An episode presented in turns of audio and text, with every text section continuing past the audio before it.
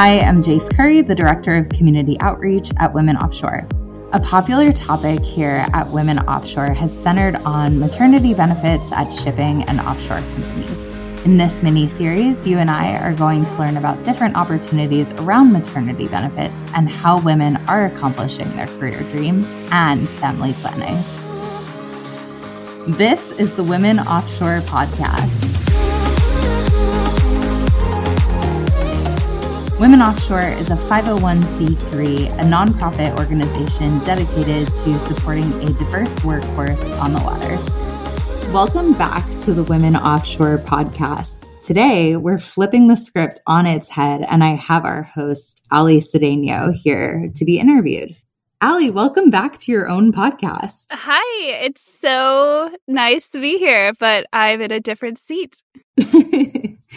excited to have you. I'm so excited to talk about this and share this with our audience because I think your story is so unique, but it also gives so much in terms of empowerment to other women, in terms of doing their own family planning in maybe a less traditional way than we did 10 or 20 years ago. So thanks for being here with us today. Yeah, thank you. I'm excited to talk about this and share my story. Some people know about it, many do not. And like you said, it's a very different approach to family planning. So let's get started.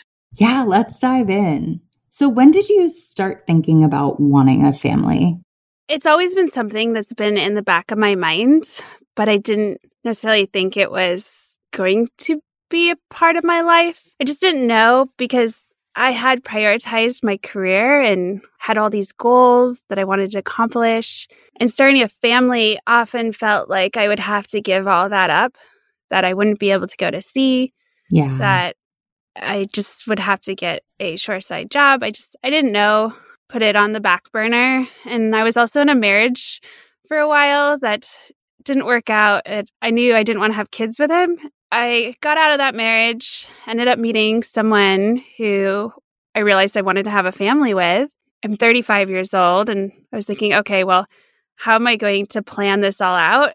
Being a planner, yeah. I got to work and realized that my company, Transocean, had an amazing benefit that was pretty new.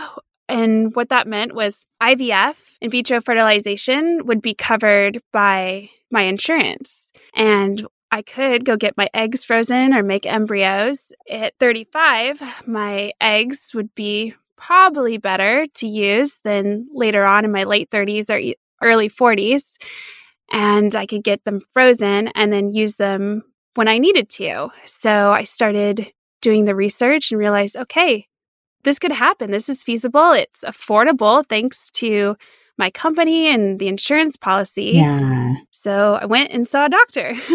I think you touched on an important point early on, right? In terms of being a woman who does well in this industry, there is a certain personality and profile that is kind of common amongst you know the high achieving women in this industry. And it's like oh career first and figure out family when you get there. And so i love that you touched on that but then now are still finding a way to have everything that you want yeah, it's not easy, right? It's not easy to figure this out. And knowing that my company has that as a benefit takes a huge burden off my shoulders I don't know if I would be on the same path if it wasn't for Transocean's benefits. Yeah. So I'd like to give a big shout out to them because this has taken probably tens of thousands of dollars of expenses off of my plate and has meant that I can afford to go through the IVF treatments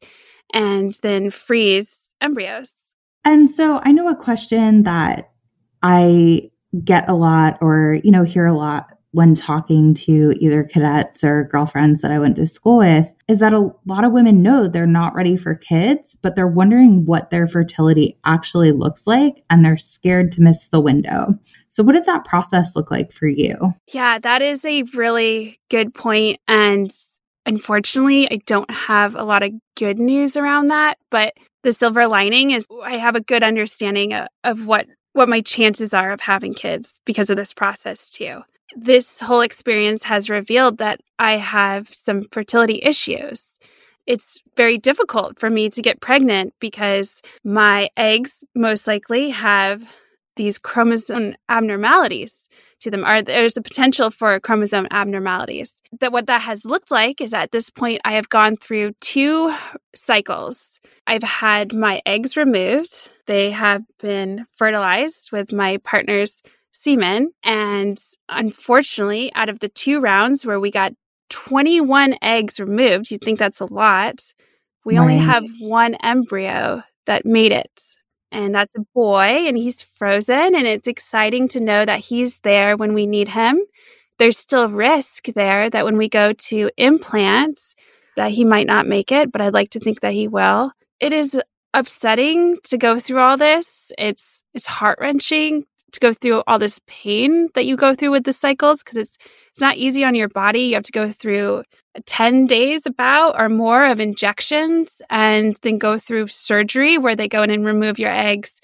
After that, it's a waiting game of getting them fertilized, see if they make it to freezing, and then freeze them. Some women might decide to go forward with implantation sooner.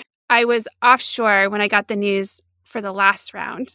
And I went up and called my doctor at lunchtime to see what the update was. How many how many embryos did we have from this latest round. And we were so hopeful because we had six embryos that were hopefully going to make it to freezing, and none of them made it. So, walked away from that cycle with no new embryos, and it just broke my heart. And then I had to go work for another six hours. Fortunately, I got assigned to work on a PowerPoint presentation, and I was happy to do that and sit at the computer and distract myself it's so hard to get that news, but especially when you're offshore and you don't feel like you can really talk to people about it. Like, what would the guys know of, of this? Fortunately, there was a woman out there with me who was pregnant at the time. She's one of my friends. Shout out to Brooklyn. I ran into her and was able to cry on her shoulder and talk to her about what was going on and she was so sweet and supportive and assured me that that I would get through this and, and I did and I'm moving forward with another cycle in July. Congratulations on that next cycle. I think you touched on another important point here is that motherhood and working in this industry is hard, right? Regardless of whether it's just something that happens naturally or something that takes, you know, is planned and gone into with a lot of thought. And so, thanks for touching on the emotional toll of that as well and getting vulnerable with that. None of this is easy. It's not easy, even if you're just trying to go out there and work and get home. And when you add in the part of trying to have a family on top of this, it, it makes it so hard. But th- I think this series that you're doing is important because it's going to show people that women do go to sea as mothers and do plan out their families as seafarers. It is, it is rare, but it, it is possible. And we're showing how it's possible. Yeah. And one thing that I love about this too is we're just going to cover so many different stories in terms of how women make it happen, right? So I'm excited to showcase you in this and some of the other interviews that we have coming. Your employer covers IVF, which is such an incredible benefit, knowing the cost that goes into that. Was this something that you had considered before you knew it was covered by your employer? Yes, I was talking to my partner about it and what what we thought our options might be so I could continue with my career and during those conversations I had a light bulb moment. Oh yeah, Transocean added this as a benefit. Let me look into that more. So it was something I was considering and I was thankful that I remembered a presentation by Janelle Daniel, Vice President of HR at Transocean, she had spoken at the Women Offshore Conference back in 2019, sharing a little bit about what this benefit would look like and its importance. So I was able to take that information that I learned from our own event and apply it to my own life. Amazing. What advice or resources would you recommend for a woman who's looking at all of her options for family planning? First, I would talk to your employer and see if they have any sort of benefit like this. Most likely they will not, to be honest, but they may. I am seeing more companies come out with this benefit. They're largely outside the maritime industry. However, we got to ask, we got to show our employers that, that we want this and see what happens there. Other resources online, there's Facebook groups, there are blogs, there are forums. But before you look at any of that, go see a doctor and talk to them, talk about what your options are, talk about financing, talk about your your age and and what you're looking to plan for having a family, what your timeline looks like because there are a lot of scary stories on those blogs and forums and it's easy to get wrapped up and and fear the worst outcome and for sure. So I would definitely talk to a doctor in your area, get a consult and see just what's available to you through that doctor. Something that I worry about is I might not be able to use my own eggs, right? Maybe that boy that we have will work out, but if we want more children, I might not be able to use my own eggs and I could go get an egg donor. And fortunately, through my doctor's system, he has egg donors at the ready. Oh my gosh. Right. And that's not something I knew until I talked to him about that. And he said that with an egg donor, we could find someone who looks like me and has certain traits that, that we're looking for in a mom that would match mine. And it would be someone who's who's young and in her early 20s most likely and we'd have to pay her of course however the chances of that egg being a good egg would be very very high and it would most likely mean a baby and i would carry the baby still and i've i've heard of this being very successful from other people as well, where a friend of mine has a friend who used a donor egg and they don't think of that child as anyone other than their friend's child. So there are other opportunities out there, other ways to make this work if you have fertility issues like like I'm experiencing and the best thing to do is is talk to a doctor and do your research that way. I love that, Allie. And that's such an empowering way to look at everything, right? Like there's options out there, but until you know what your options are, there may be things that are totally out of the scope of what you've ever imagined. Yeah. And it's so easy to get wrapped up in the horror stories that are out there. So stay away from those. don't read them. Dr. Google is Just not your friend. Right. It's stressful enough. You don't need to stress yourself out more. That's what I've learned. Yeah. And what were you most surprised by on your journey? How hard it is. How hard it is to find out that you go through this, you get, say, 10 eggs. Like my first round had 10 eggs, and only, I think, eight were good eggs, which seemed like a high number. And then only four fertilized, and then only two made it to freezing. And one was tested as having a chromosome abnormality I think it was missing chromosome number mm-hmm. two.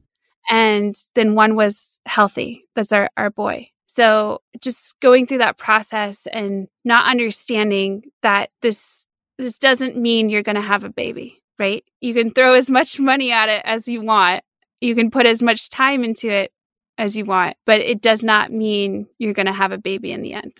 And that that has been an unfortunate surprise to learn from a positive surprise is just all the resources and the support that we're getting through our doctor and, and his system and and I, I appreciate I appreciate who's in our corner and how they're helping us. I'm so glad that that's the level of support that you're experiencing in this. Is IVF something that you think would help retain women in the offshore workforce? I think it's a good benefit with retaining women. There's no one answer that will retain all women, of course.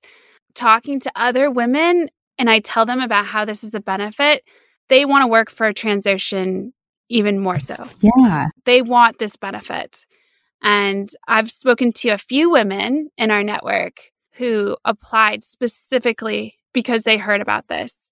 And and they were already interested in Transocean. But when they heard that this was a benefit that IVF would be covered because they were looking into it already or they knew that that would be a part of their journey, they filled out the application and got it in. So I think it is a good tool for recruiting. I think it is a great benefit if you're a woman in the workforce and that's what you want. Not all women want to have kids, but if it's something that you do think that you'll utilize, it will be great for you. And then you can plan out your career with this benefit. And most likely, it will help retain women in the workforce in that process. Oh, I know even when you and I talked about it, you shared like, hey, you know, I'm going through this training program and I'm likely not going to be ready to start a family within the next couple years. And having gone through a similar training program myself, I was like, there's no way you're going to want to start a family during that time. Yeah. Absolutely. It's intense. And for those who don't know, like I am training for two years to become a standalone assistant driller. And so these two years, I'm in every position in the drilling department. So started out as a roustabout and then moved to floor hand. And I just completed a hitch as a pump hand where I'm doing stairs 12 hours a day. It's so hot. In a very hot space. And I don't think anyone would want to be pregnant. Allie, thank you so much for sharing about your journey, about your experience. Any final thoughts before we close? I want to say thank you to everyone who's listened and has an open mind about women in the workforce and managing their own families because there are a lot of people who are very opinionated about this subject who hold women back because they don't think mothers should go to sea.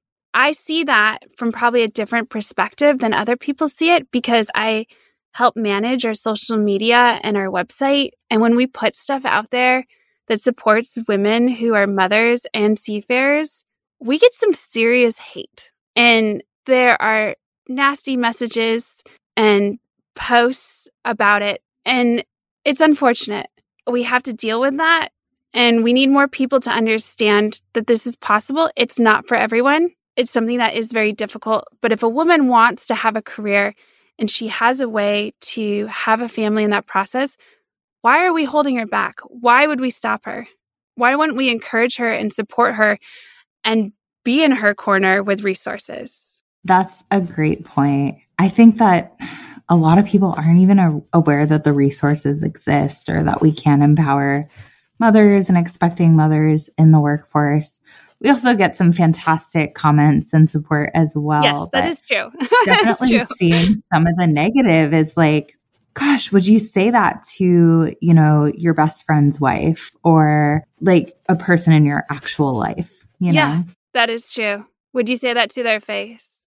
Ali, thank you so much for coming on, for sharing your story, for sharing about just the benefits in terms of IVF and family planning. And we appreciate you so much. Thank you. Thanks, Jace, for taking over this podcast for a few weeks. So I can also focus on some other things at Women Offshore, but it's so needed to talk about this subject and do it in a way that shares some unique stories, but gets the resources out there to support women who are moms and they work on the water. Excited to do so. I'll give you back the reins in a few weeks. And for all the listeners out there, we'll chat with you soon. Bye for now. Thanks for listening. Here at Women Offshore, we're dedicated to talking about what impacts women in the offshore workforce.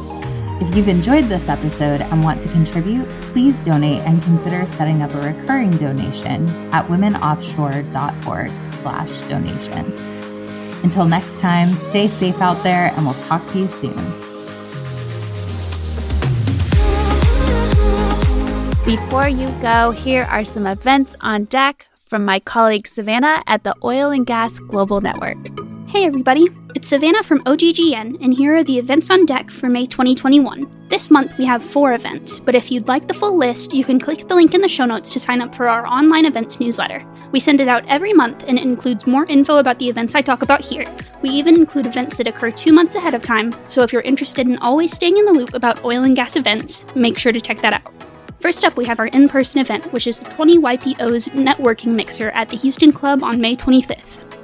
Next, we have our three online events the Post Industrial Summit Series from May 4th to June 22nd, the Data Fabric and Data Ops webinar on May 5th, and the Maritime Career Day hosted by Women Offshore on May 21st.